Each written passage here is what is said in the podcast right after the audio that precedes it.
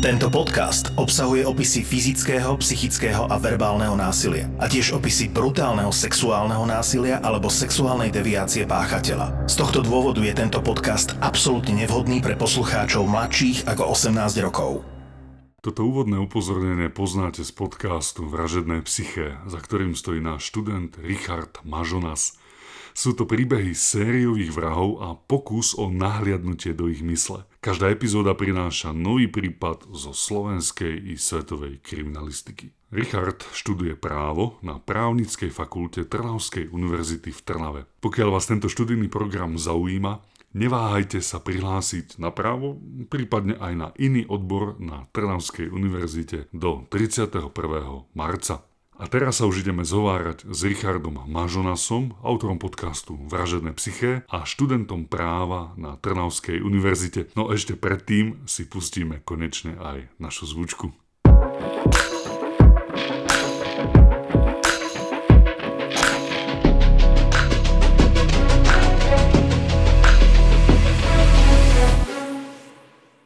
Vy ste teda autorom námetu aj moderátorom podcastu Vražedné psyché. Čo vás e, k tomu privedlo?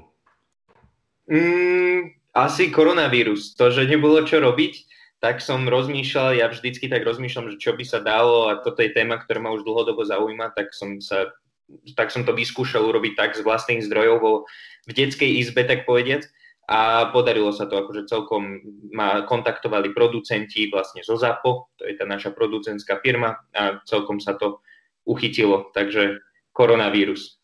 Takže keďže máme rok od začiatku pandémie korony, tak e, tu sa bavíme o tom, že ten podcast vznikol niekedy v marci 2020 alebo približne v takom období? V septembri, novembri 2020. Takže je to relatívne niečo čerstvé.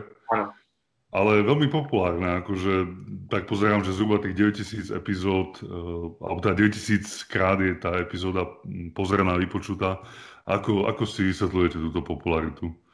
Um, a pravdepodobne som našiel takú dieru na tom podcastovom trhu. Uh, nebolo ešte nič také, čo by sa venovalo tejto tematike, tej true crime a ešte niečo, čo by to prepájalo aj s ozajstnými forenznými vedami alebo s tým súdnym znalectvom, ako sme sa vydali my tou cestou. A taktiež si myslím, že celkovo to médium, že podcast je niečo také nové, um, ešte také niečo v plienkach, čo sa rozbieha, tak myslím aj tomu to kreditujem. Keď ste teda začali v tej detskej izbe, tak e, znamená to, že ste si to vymysleli vyslovne sám, sám niečo nahrali, pripravili, pretože teraz to už má takú trošku inú formu, že je tam aj nejaké literárne spracovanie, hlas herečky, ktorý ktorý nás prevádza tým príbehom, alebo teda samozrejme komentáre psychiatra. E, takže aké boli začiatky tohto, tohto podcastu? V začiatkoch som to písal ja, tie príbehy. Vlastne doteraz píšem, ale už to mám zeditované teda profesionálne. Ale písal som tie príbehy sám v rámci takého ako keby slohu a predčítaval som ich ja. A s mojim starým otcom, vlastne s e, psychiatrom Mudr Svetozarom Drobom, s ktorým na tomto podcaste robíme, ktorý je vlastne ten súdny znalec, ktorý tam dáva tú profesio- ten profesionálny náhľad, tak, tak e, s ním som urobil také interview na záver. Vlastne ten prvý podcast je stále tiež ešte dostupný na Spotify a je to akože také celkom vtipné pozrieť sa na to, že jak sa to posunulo odvtedy. Takže ide o spoluprácu starého otca a vnuka. Taká a... pomerne nevšedná. Áno, áno. Čím ste presvedčili starého otca, aby sa na to dal? Jeho nebolo treba presviečať, on má takéto veci rád, jeho práca baví. To, on hovorí sám, že práca je jeho koničkom, takže ja som ho len poprosil a on išiel na to hneď bez prípravy. To sú vlastne prípady, ktoré on sám na nich pracoval, takže on len povedal, čo si o tom myslí. A Skúsme ale možno naozaj vysvetliť, že teda o čo ide v tom vražednom psyche. Vy ste teda povedali, že sú to vlastne skutočné príbehy, je to to true crime. Uh, našiel som aj v opise, že teda sa snažíte o takú dokumentačnú alebo hodnotu alebo nejakú takú dokumentaristiku. Uh, teda kto vás počúva, tak čo sa dozvie z toho vražedného psyche? Tak uh, určite sa dozvie o takých najznámejších uh, prípadoch z histórie kriminalistiky, kriminológie. Vlastne venujeme sa aj slovenskej, českej ale aj akože svetovej zahraničnej um, kriminalistike, kriminológii, že preberáme tieto prípady a potom ich analýzujeme spolu s mojim starým otcom. On je psychiatr, súdny znalec v, z oblasti sexuológie, toxikomanie, psychiatrie. Takže e, všetkých vlastne týchto vrahov po vrahine, ktorých preberáme v tom príbehu, tak uh, potom im spoločne nazrieme do hlav s ním, s môjim starým otcom a ja sa snažím takto priučiť vlastne týmto forenzným vedám, pretože ma táto oblasť zaujíma a m, takú tú hodnotu vidím v tom, že to približujeme aj poslucháčom na tých prípadoch, ktoré spomínate, ktoré sú povedzme aj mimo našej republiky, to znamená to Česko alebo nejaký okolitý svet, tam predpokladám, že váš starý otec asi nepracoval, nie, nie. ale zrejme na základe nejakých dostupných dát ano. sa k tomu vyjadrujete. Je to vôbec takto možné, že od stola posúdiť povedzme prípad úplne z inej krajiny? Um, myslím si, že to možné je, uh, aj keď starý otec hovorí, že vždycky, keď filozofujeme, keď teda teoretizujeme, tak hovoríme, že sme na tenkom lade. Nie sú to akože informácie, ktoré by boli uh, na betón pravdivé. Skôr sa to snažíme odhadnúť a ukázať, ako sa to podľa týchto verejne dostupných informácií dá zanalizovať ten prípad, že o čo, na akú diagnózu by to mohlo, uh, by to mohlo sedieť. Takže je to typovanie, ale odborné typovanie. Mne inak e, tento váš podcast trochu pripomína známy seriál Mindhunters. E, neviem, že či to úplne sedí, ale e, z istého pohľadu naozaj taká rola duše a nejakých vnútorných pocitov aj v, povedzme v tomto prípade v tom seriáli bola v celku určujúca, že tiež sa snažili nahliadnúť do, do duše práve z sériových vrahov. Priznám sa, že ja som tento seriál nevidel. Ja celkovo sa snažím tak neskontaminovať inými vnemmi ani uh, slovenské ostatné, lebo teraz vzniklo va- veľa uh, True Crime podcastov, teraz sa to nejak rozbehlo, tak uh, snažím sa to nevnímať, nepozerať, aby som tak nes- neskontaminoval to svoje to, to, to, to svoje... Um, ako, Nejaké videnie, áno, alebo váš pohľad. Áno, áno, áno. Mňa tak zaujalo, že vlastne každý podcast, aspoň teda z tých posledných, neviem ako to bolo z počiatku, ale začína takým teda upozornením na obsah e, násilných činov a verbálneho a iného násilia.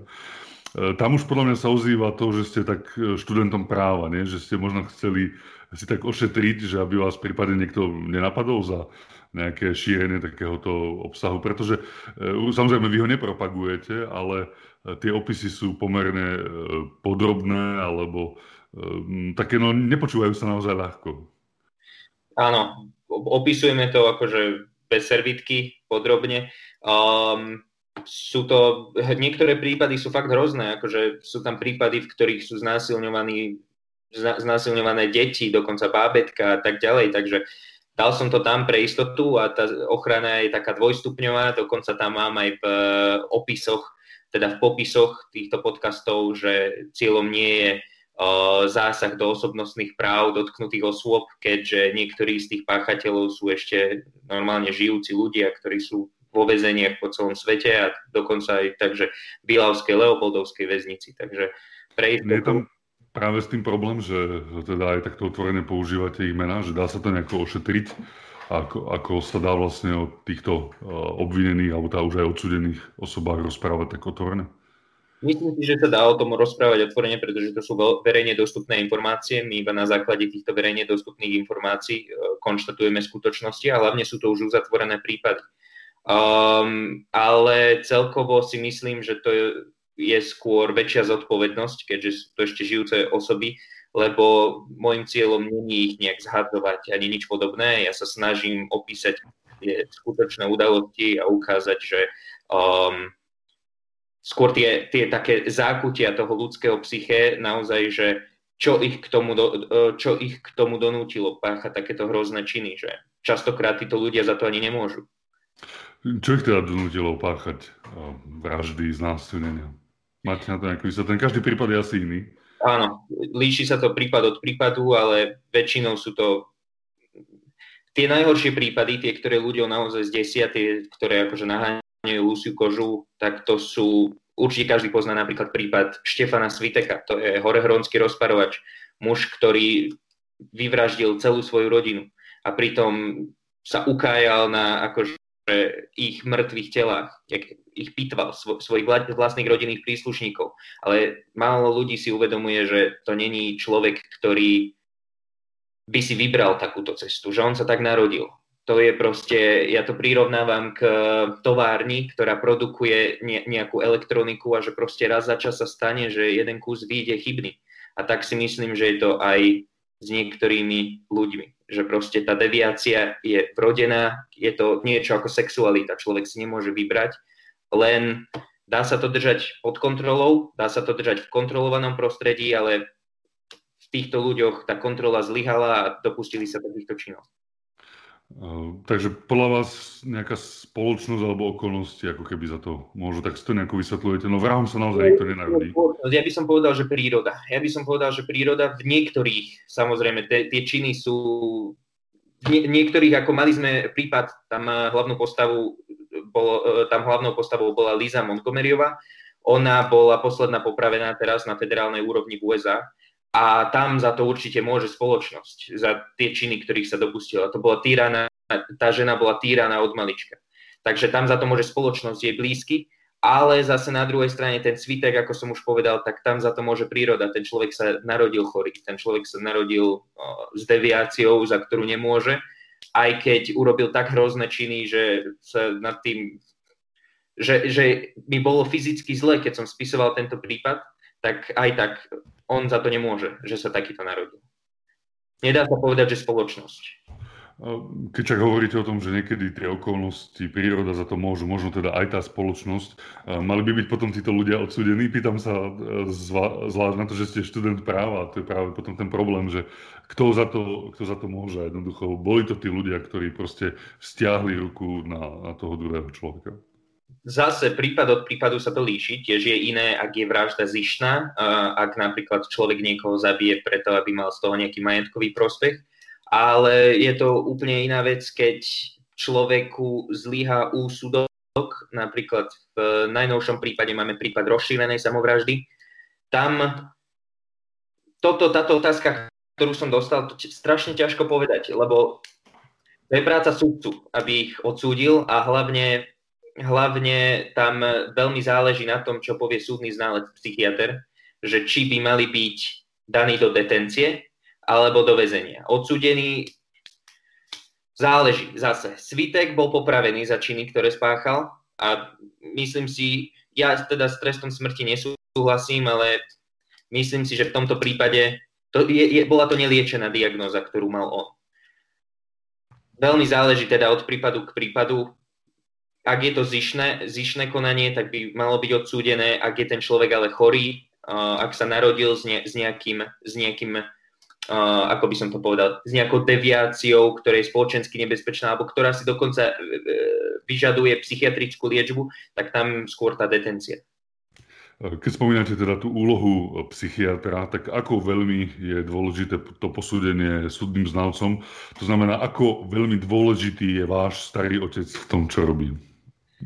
Um, on ma viac menej vychoval, takže ja si myslím, že som taká e, e, škola psychiatrická, tým, že ja som sa aj zúčastňoval takýchto konferencií a tak, takže neviem, že či mám správny úsudok na túto tému, ale ja si myslím, že veľmi dôležitý, pretože um, ten psychiatr je odborník, ktorý má súdu vysvetliť, či to, či to konanie, ktoré spáchal ten, uh, ten páchateľ toho činu, že či je za ne zodpovedný on alebo tá jeho choroba, deviácia, tá jeho nejaká odchýlka od normálu. Ja si myslím, že toto je veľmi dôležité, keď sa má teda rozhodovať o nejakom, o nejakom čine a preto si myslím, že veľmi dôležitú úlohu. Ale zase, niektorí túto úlohu podceňujú, niektorí ju zase preceňujú, ťažko povedať, ale ja si myslím, že veľmi dôležitý. On je ešte stále aktívny ako súdny znalec, pôsobí ešte tejto oblasti. Áno, áno, on je ešte veľmi aktívny ako súdny znalec a ešte dokonca uh, ako psychiatr, ako lekár, ešte raz týždeň robí ambulanciu. Nie je potom možno pod takým tlakom, že ako aktívny človek uh, teda sa vo verejnosti pomocou tohto podcastu vyjadruje proste k tým prípadom, ktoré sú síce uzavreté, ale teda on je ako keby stále uh, proste v tom výkone toho svojho povolania. Je to, je to v poriadku z hľadiska pozme nejakých zákonov, pravidiel alebo možno také, také nejaké všeobecné etiky? Určite, určite je to, je, je to, um, je to OK. OK by nebolo, keby sa vyjadrujeme k aktívnym veciam, práve prebiehajúcim, ale to určite, my sa dokonca ani nevyjadrujeme k veciam aktívnym, na ktorých starý otec nepracuje. Na, pýtajú sa nás ľudia, napríklad teraz bola vražda, uh, ktorú spáchala tá Judita, uh, veľmi taký populárny prípad, teraz veľmi medializovaný, dokonca teraz bola nedávno vražda, kedy tá vražda z nudy, ktorú chceli spáchať, neviem, že či ste počuli, čo tiež bola veľmi medializovaná, že chceli vyskúšať, aké je to zabiť človeka. Viac o týchto prípadoch dokonca ani neviem, priznám sa, ale ani k týmto prípadom sa nevyjadrujeme, aj keď asi by to ľudí zaujímalo, pýtajú si to, ale radšej nie, pretože sú to aktívne veci a nechceme nejako zasahovať do prebiehajúceho vyšetrovania nejakými názormi a um, ovplyvňovaním verejnosti, tak my vždycky preberáme iba uzavreté prípady a dokonca aj také staršie uzavreté prípady. A keď nové prípady, alebo teda čerstvé, čerstvo ukončené prípady, tak všetko sú to prípady zo zahraničia. Tie epizódy vášho podcastu Vražené psyche teda sú vonku, sú zverejňované každý týždeň.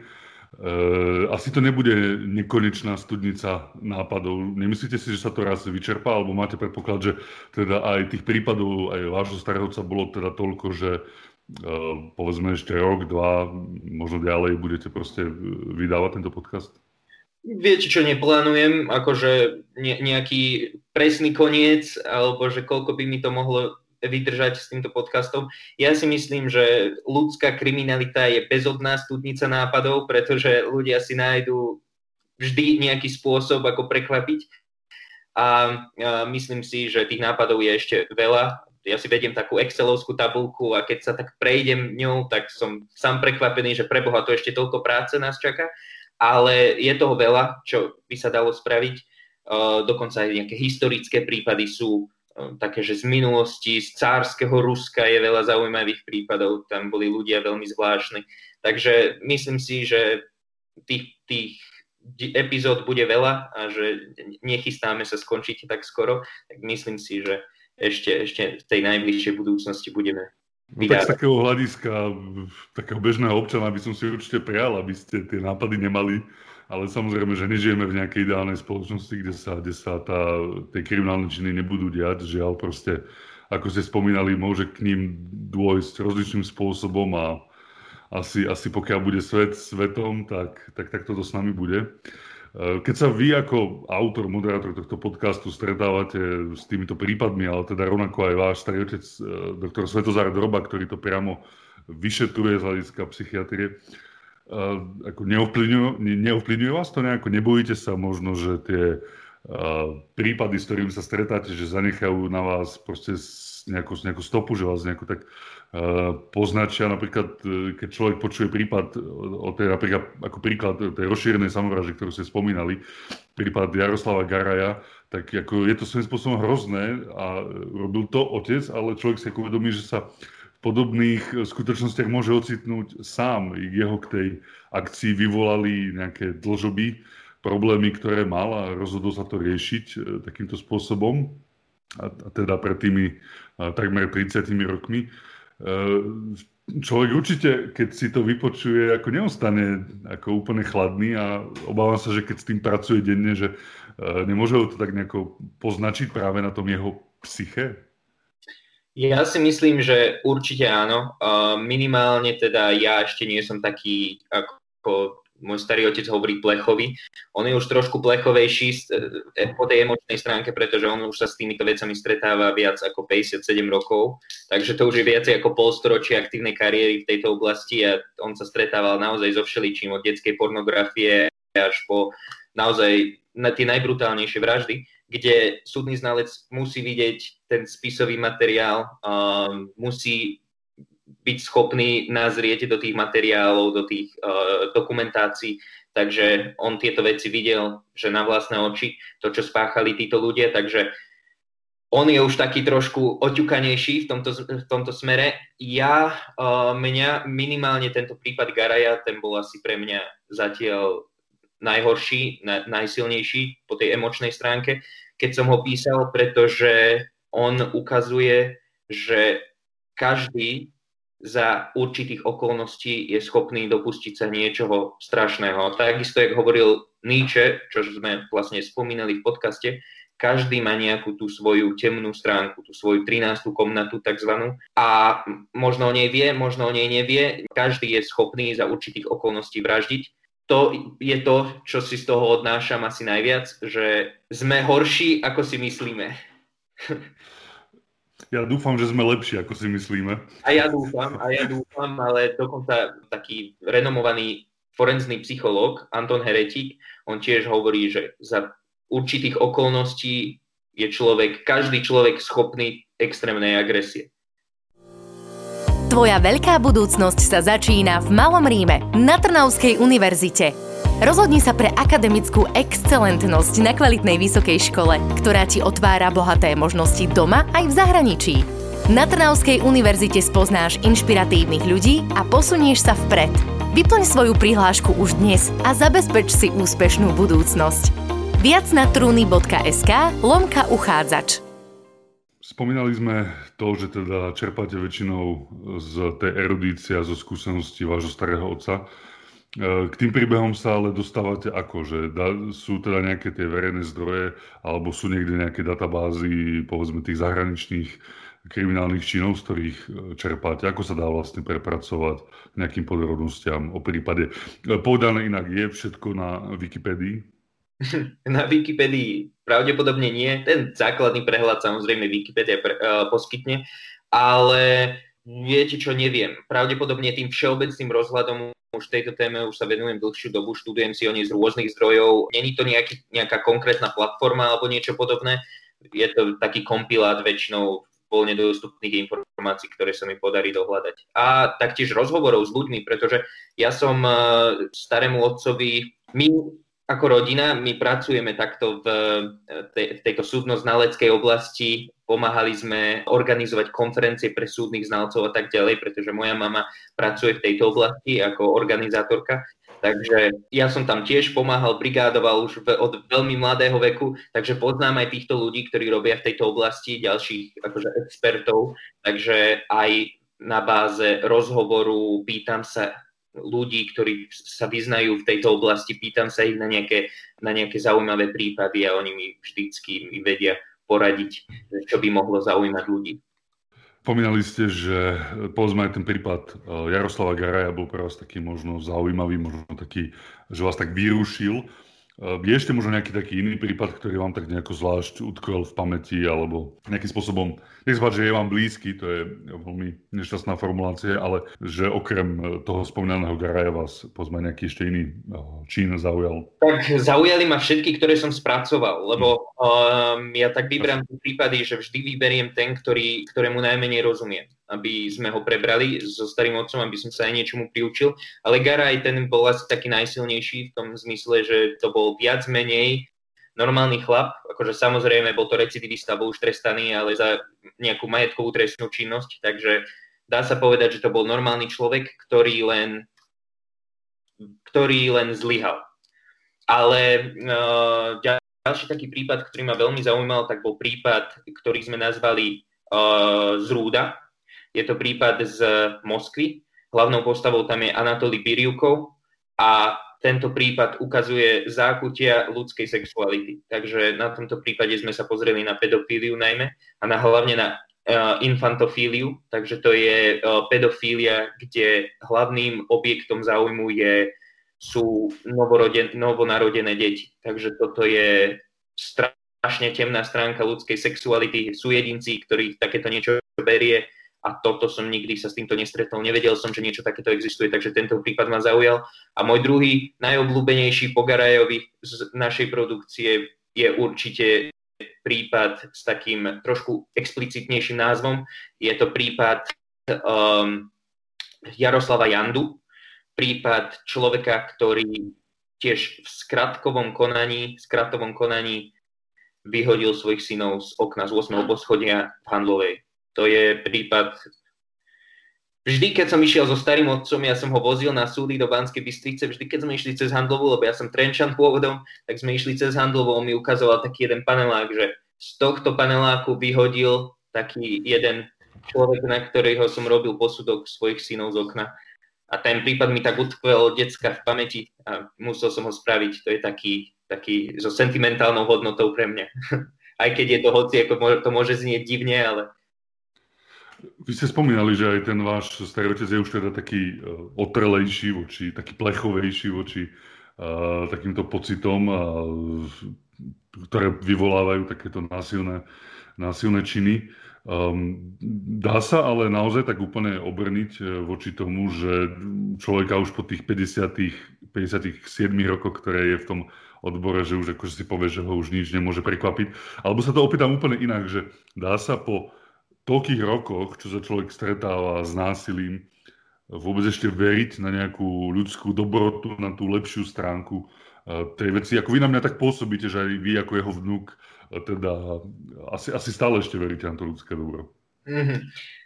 Tak keď by násilie a hlavne hen také extrémne násilie, hen taká extrémna agresia, ak by v niekom nevyvolávala emočnú reakciu, tak myslím si, že by ten dotyčný bol psychopatická osobnosť, psychopat, pretože uh, je to prirodzené, že nás tieto veci odpudzujú, desia, ale na, jedne, na nejakej, z nejakého uhla aj priťahujú, pretože sú to zaujímavé veci, um, ale myslím si, že určite sa nedá tá, tá taká empatická reakcia, že sa vciťujeme do týchto obetí, že to v nás vy, v, e, vzbudzuje nejaké emočné, emo, emočné odozvy. Myslím si, že to sa nedá úplne oplechovieť, že to sa nedá úplne stratiť.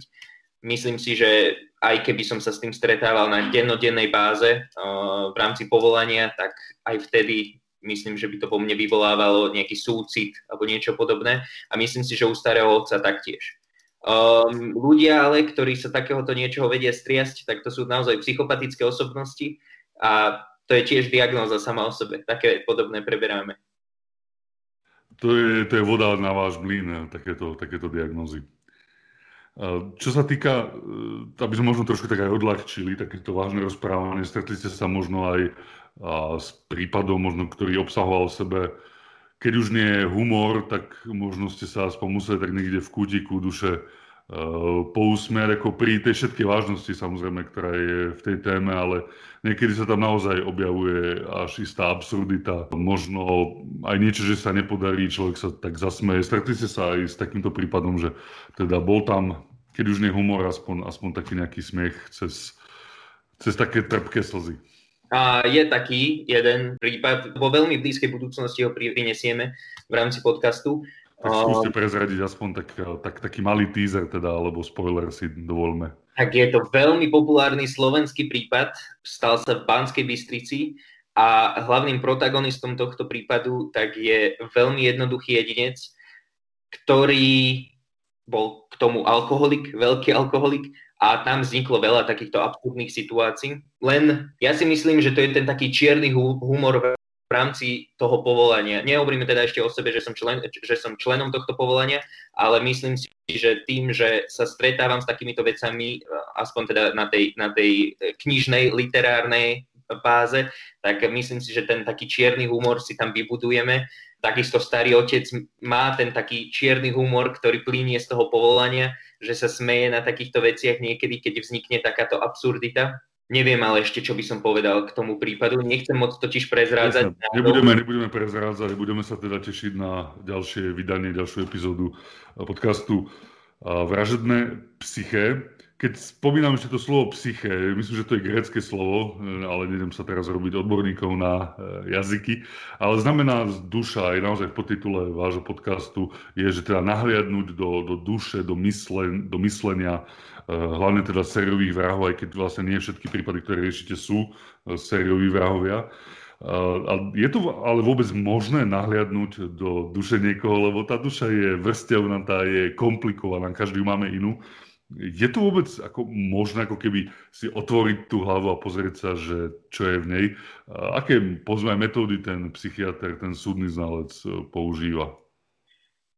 No, možné, uh, ťažko povedať, lebo nie som psychiatr, ale myslím si, že možné to do určitého, do určitého stupňa, alebo teda v určitom rozsahu je, uh, len samozrejme je to veda, takže aj táto veda sa vyvíja, tak sam, bude to viacej možné ako teraz, v budúcnosti určite, uh, aj s, nov- s príchodom nových technológií. Uh, metódy, ktoré psychiatr využíva, tak tá základná je rozhovor. Uh, ono toto je veda, ktorá je na základe um, nejakých empirických poznatkov, toho, to, toho rozhovoru, všelijakých štatistík a tak ďalej, takže tam veľmi záleží od toho pocitu toho psychiatra a tej skúsenosti, ktorú, ktorú nabral za, za, za svoju kariéru. Nechcem povedať slovu, slovičko odhad, lebo keď poviem slovičko odhad, tak potom to bude vyzerať, že to není... Že to nie je presné. Presne tak, že to není presné, ale je to veľmi presné. Takisto treba aj odlišovať psychológiu, psychiatriu. Tam oni sa prelínajú vo viacerých sférach, ale aj sa navzájom doplňajú. Psychiatr využíva ale aj veľa všelijakých, taktiež, tuto neviem presne to slovíčko, všelijakých metód klinických. V podcaste spomíname napríklad pletizmografiu, to je na základe Chýbajú mi tu tie medicínske pojmy, ospravedlňujem sa. Sú to proste klinicky, e, na základe klinicky získaných dát, tak sa tiež dá takto trošku viacej nahliadnúť do tej mysle toho vraha. Táto pletizmografia je konkrétne na sexualitu. Základná metóda, ako sa nahliada do tej mysle vraha, tak je určite ten rozhovor. Rozhovor s tým probandom. Spomínali ste, že teda váš starý otec je súdny znalec, e, vaša mamina tiež, takže z toho tak dedukujem, že asi smerujete k tomuto. Je organizátorka konferencií. konferencií. Tak tam som sa s tým tiež stretával. Takže smerujete asi aj vy k tomuto povolaniu, ak, ak e, tak vás dobre počúvam. Že asi by vás to bavilo a chcete sa, chcete sa ním rastať? K súdnemu znalectvu asi nie, to by som musel prestať študovať na Trnavskej univerzite, čo nechcem a musel by som ísť na medicínu ešte rýchlo, kým môžem ale lebo súdny znalec v oblasti psychiatrie to musí byť samozrejme doktor. Ja skôr by som sa chcel venovať kriminológii alebo kriminalistike, nejakému vyšetrovateľstvu, možno byť ten taký filmový detektív. Mojím osobným snom je ale nejaká medzinárodná inštitúcia bojujúca proti zločinu, napríklad, napríklad nejaký Interpol, Europol. To je taký môj detský sen, aj sa tam snažím dostať e, z hľadiska stáže Takže určite niečo, čo má niečo spoločné s kriminalitou, lebo som v tomto prostredí od, odrastený a myslím si, že by bola škoda v tom nepokračovať. Takže študujete právo, aby ste vlastne mohli vyšetrovať alebo teda pôsobiť v takýchto orgánoch, ktoré budú, budú proti tomu bojovať. Takže to bol ten motív, prečo ste sa rozhodli e, pre to právo. Áno, s, s tým, že uh, ešte to nehovorím naisto samozrejme, pretože nikdy človek nevie, čo prinesie, čo ani nie, že rok nasledujúci, ale nasledujúce mesiace a týždne. Nechávam dvere otvorené aj iným možnostiam, ale určite týmto smerom sa momentálne poberám. Myslím, že ste teda tretiak, ak sa, ak sa nemýlim, na práve. A ako teda sa vám študuje na Trnavskej univerzite? Veľmi dobre, veľmi dobre, aj keď ten prechod zo strednej školy, ja som mal taký kostrbatý, lebo ja som zlý študent. ja som zlý študent veľmi. Um, aspoň teda na strednej škole som bol, teraz už som sa nejako ustálil, ale veľmi sa mi tu páči, páči sa mi aj ten systém výučby. Um, ja som spokojný s Trnavskou univerzitou, dúfam, že Trnavská univerzita je spokojná so mnou je čas podávania prihlášok, tak eh, keďže vás od tej strednej školy až tak eh, veľa rokov nedelí eh, od, od, od toho, čo ste ukončili školu strednú, tak čo by ste možno súčasným stredoškolákom poradili, prípadne teda prečo by ste im odporúčili vybrať si Trnavskú univerzitu? Čo by som im poradil je určite učiť sa, učiť sa, učiť sa. To už radil aj niekto pred vami, asi pred 100 rokmi. No, presne tak, nech sa učia a um, ani nie, že učia, ale nech sú cieľavedomí, lebo myslím si, že tá cieľavedomosť častokrát je dôležitejšia, nech si nájdu nejaký ten, uh, nejakú tú oblasť, ktorá ich zaujíma. Nech nejdú študovať právo len preto, aby boli právnici, ale nech idú študovať právo preto, aby boli niečo konkrétne. Nech si dajú nejaký konkrétny cieľ a to je asi všetko, čo by som im poradil. Určite tú cieľavedomosť a všeobecný rozhľad je dôležitý. Zase aj tá špecializácia odporúčam ju iba do určitej miery. Áno, treba sa síce aj špecializovať, ale nikdy nestratiť aj nejaký všeobecný rozhľad, alebo povedzme mať aj vedomosti, povedzme aj z filozofie, z etiky a podobne, že sú to všetko veci, ktoré len, len prospejú. To inak e, boli aj korene univerzít, že vždy sa tam dávalo to univerzálne vzdelanie, že nie len úzko, úzko špecializované, tak dúfajme, že Trnavská univerzita v tom pokračuje, v tomto ideáli tej najmä, univerzitnej idei. Najmä rozširovať svoj rozhľad aj pomimo školských vedomostí. To je veľmi dôležité, si myslím. Učiť sa extra vec. Učiť sa to, čo, samozrejme, čo máme v škole, ale ak ma nejaká oblasť zaujíma, tak venovať sa jej viacej. Nevenovať sa iba škole a nestávať iba na tom, že mám dobré výsledky v škole, mám, ovládam to učivo, ktoré máme v škole, naučiť sa a niečo extra, pretože to, čo máme v škole, to nikdy nestačí. To je iba ten základ. Ten, po anglicky sa povie bread and butter of, na tom treba stavať. Som sa dopočula, že ste taký aktívny študent, že teda aj pracujete popri škole, aj ste pracovali v minulosti, dokonca tam boli nejaké stáže. Uh, ako je toto dôležité pre, pre život študenta? Čo ste teda robili vy, čo ste sa naučili? To je práve tá, to extra vzdelávanie, to je to naviac, to dôležité podľa mňa. To, čo delí vlastne študenta od študenta, je, sú tie skúsenosti, pretože inak by sme boli všetci jednoliaté stroje, ktoré vedia to isté, ale práve to rozširovanie si vedomostí do tých sfér, ktoré nás zaujímajú, to je práve to, čo nás odlišuje. Ja som si vyskúšal viacero stáží, moja taká prvá hlavná tak bola na okresnej prokuratúre v Trnave, túto v Trnave. Tam som si vyskúšal um, tam som si vyskúšal odbornú stáž pod vedením prokurátora Juraja Frantu a on ma poviedol po súdnych pojednávaniach svojich, ukázal mi, ako fungujú vlastne spisy, lebo s tým sa nestretneme klasicky v škole, ukázal mi, ako vyzerá tá práca prokurátora, čo to obnáša. Tá stáž mi veľa dala, vlastne z toho ťažím často až doteraz pretože tam boli tie také základy trestného práva, ktoré som v škole ešte nemal a veľmi ma to vždycky zaujímalo. Uh, druhá taká stáž, ktorú som si vyskúšal, tak bola stáž na Národnej ústredni Siren, to je um, ústrednia policajného, uh, policajného prezídia, ktoré, uh, ktoré implementuje európsky zatýkač. Je to medzinárodná policajná spolupráca, oni dohadujú napríklad vydávanie alebo výmenu výmenu, ako by som to povedal, ehm, podozrivých osôb alebo aj odsúdených osôb už na ehm, ďalšie teda súdne pojednávania. Tam to bolo zaujímavé, pretože to už je taký krok k tomu Interpolu Europolu. To už som sa stretol s tým, jak by mohla teda vyzerať moja budúca práca. Tam sa mi páčilo veľmi a tiež som si v predstihu už naštudoval ten európsky zatýkač, takže hádam to zúžitkujem aj potom ďalej pri štúdiu. Um, a potom teraz ďalšia stáž, tak bola na ministerstve zahraničných vecí, lenže tu mi kvôli pandémii zrušili po týždni, takže som z toho bol taký sklamaný, pretože to mala byť mesačná stáž a veľmi som sa na ňu tešil. Um, ja som sa hlásil na odbor boja proti uh, terorizmu, a bezpečnostný odbor, takže toto sú odbory, ktoré ma zaujímajú a škoda. Dúfam, že jak toto prehrmí, toto turbulentné obdobie, takže sa budem k tomu môcť vrátiť. Máte aspoň viacej času na váš, váš podcast, takže um, v tejto, v tejto čase ešte pretrvávajúcej epidémie, ale naozaj spoločne verme, že to, že to prehrmí čo najskôr. Spomínali ste ešte ten európsky zatýkač, ak by ste mohli možno jednou vetou pre nás lajkov možno osvetliť, že čo je zmyslom toho zatýkača, že či ide o povedzme nejaké dohľadanie zločincov európskeho významu, alebo potom len skôr, ako ste spomínali, nejakú výmenu, výmenu väzňov, alebo teda ich nejaký transfer do inej krajiny.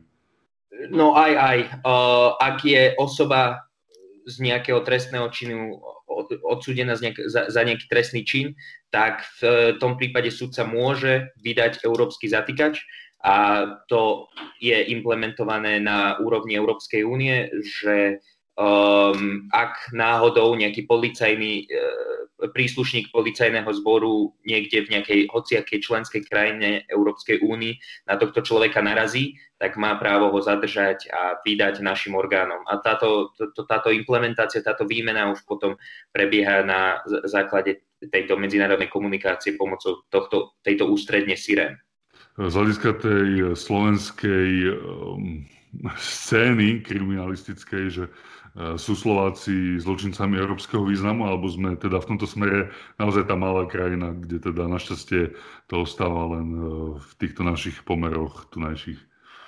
No my máme na páchanie trestnej činnosti máme veľmi dobrú lokalitu, lebo sme takým spojovníkom pre východnú Európu a západnú Európu, takže veľa napríklad veľa ľudí, ktorí idú za prácou, tak práve prechádzajú našim územím a samozrejme nie všetci títo ľudia idú pracovať normálne, legálne. Ďalej veľa kontrabandu sa pašuje cez našu východnú hranicu, takže myslím si, že aj to je relevantné z, to, z, to, z, to, z, tohto, z tohto hľadiska. A taktiež my sme mali veľmi turbulentné tie 90. roky a veľa zločincov sa doteraz hľadá, veľa zločincov už sa pravdepodobne nikdy nenájde, lebo už sú niekde v základoch zabetonovaní, ale myslím si, že určite máme toho dosť, čo, čo z toho kriminálneho hľadiska aj na, tu na Slovensku. Takže nezaostávame vôbec za tým svetom. Určite nie, určite nie. Na záver ešte taká otázka. Máme tu marec, mesiac knihy, to ešte poznáme tiež z tých stredných škôl, že sme sa tak vždy tak nejako opakovali, že toto je mesiac, ktorý tak nejako viacej upozorňuje na literatúru. Vy si napríklad viete oddychnúť pri nejakej dobrej knihe, alebo povedzme vyhľadávate popri tom všetkom, čo načítate o týchto kriminálnych prípadoch, aj e, povedzme nejaké detektívky a nejaký takýto žáner? Detektívky už až tak nie. Detektívky sú skôr moje detstvo. Um, teraz ja skôr čítam faktografiu, snažím sa čo najviac teda informácií absorbovať, nech teda uh, dobehnem tých znalejších v tomto obore. Ale uh, knihám sa venujem. Uh, nie teraz tak, ako by som chcel, pretože ja ešte pracujem aj ako učiteľ angličtiny, to je také môj chlebo, chlebodarca, tá, táto práca, ale knižky ja mám rád aj filozofiu napríklad a Marcus Aurelius je taká moja stálica a med, jeho meditácie. Tak e, ďakujeme za tento e, knižný tip e, pre všetkých tých, čo nás počúvajú a budú počúvať. No a my vám ďakujeme za rozhovor a budeme sa tešiť na to ďalšie počutie vášho hlasu v podcaste Vražedné psyche. Ja ďakujem, ja ďakujem. A som rád, že sa vám podcast Vražedné psyche páči. No, slovo páčiť je silné slovo v tomto prípade. Lebo je to ako drsné, fakt je to drsné. Je, je, je. A preto... ale, ale páči sa, áno. Páči sa. Preto je to varovanie na začiatok. Fakt, není to pre každého. Vypočuli ste si náš rozhovor so študentom práva Richardom Mažonasom, ktorý okrem iného pripravuje podcast Vražedné psyché. Vašej psyche prajeme veľa pohody a pokoja, majte čistú myseľ a nezabudnite sa prihlásiť na štúdium na Trnavskej univerzite do 31. marca.